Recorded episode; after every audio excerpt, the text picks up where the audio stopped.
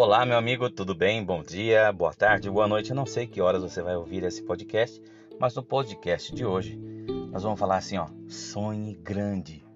Isso mesmo, sonhe grande.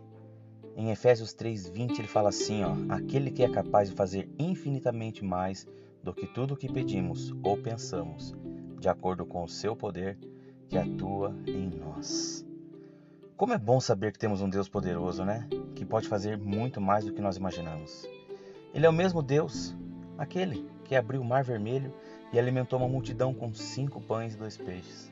Imagino que ele pode fazer por você.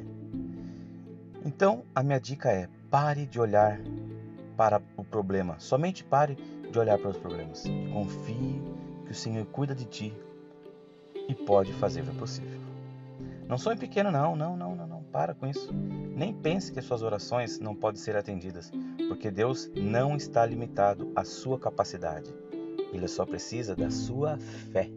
Então, é com esse entusiasmo que nós iniciamos o nosso dia hoje e que você tenha um dia maravilhoso. Até a próxima. Tchau, tchau.